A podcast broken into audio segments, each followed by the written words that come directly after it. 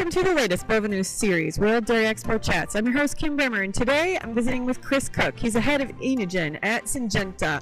Welcome. Thanks, Kim. Pleasure to be here.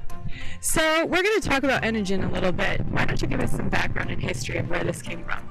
You know, it's kind of interesting. We developed Enogen way back in 2010, 2011. It became commercial in the U.S. Our focus was on the biofuels industry because alpha amylase, which is the key component of Enogen, is a huge factor in, in processing ethanol.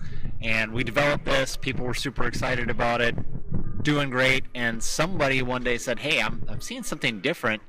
with some of my livestock because we had had some extra grain that, that we needed to get somewhere.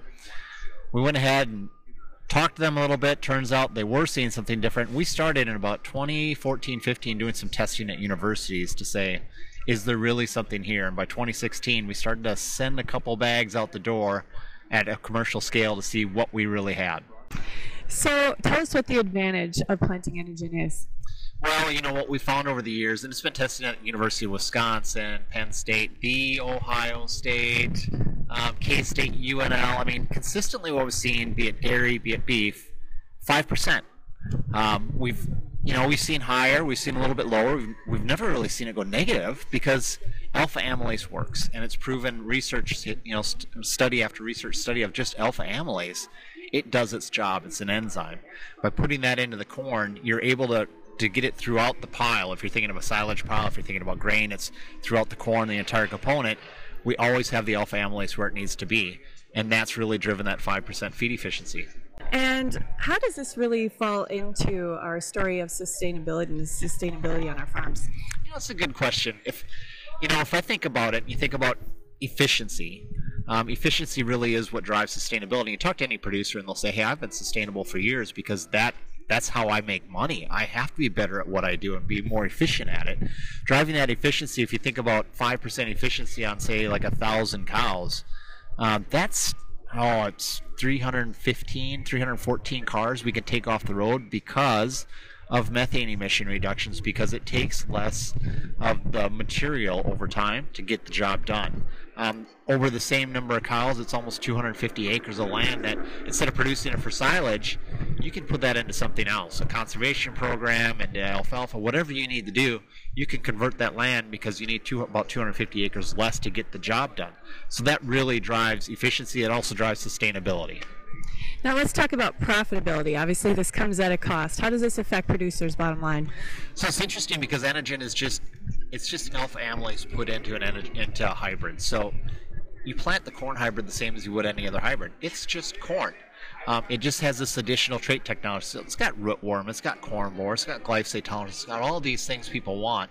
Um, Agrisure for above ground pests, but they also put this trait in there. So the price is the same. It adds this extra technology. But what's interesting is when you think about that efficiency on the back end, now you see dollar savings back to the bottom line. Again, back to sustainability, right? I need less of this and this and this to get the job done. What we've seen is, you know, over a cow's, you know, over an annual cycle of a cow, you know, between 130 and I think it was like 208 dollars per cow savings. I mean, it's huge to the bottom line. Yeah, that is significant, and especially as we continue these discussions about sustainability. I've spent a lot of time talking to uh, consumer products goods companies, right? So you think about what consumers want. It is a big deal to them. They're looking at climate change at whatever levels they're thinking about.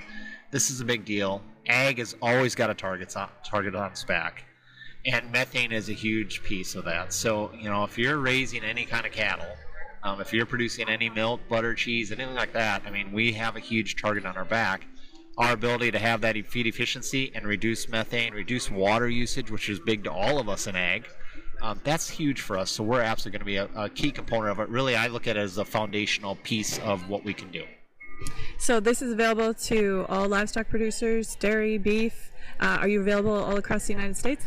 Only to the nice people. But absolutely, it's it's available throughout the U.S. We were planted from Maine down to California, Florida, up to Oregon. I mean, we are we're everywhere you want to go. We've got a maturity line from roughly 80 day to 120 day, roughly, and I think 25 some products. So we're we can go anywhere. So where can people go to learn more about Syngenta and Enogen? www.enogen.com. That's the easiest place to start. Well, thank you so much for taking the time with us today, Chris. We appreciate it. Uh, this wraps up our Bova News podcast for today. If you like what you heard, be sure to subscribe to Bova News on your favorite podcast subscription platform or find us on Facebook, Instagram, or Twitter. And be sure to check out our website, www.bovanews.com, for more information and alerts on upcoming podcasts. This has been your host, Kim Bremer, and from everyone at Bova News, have a great day.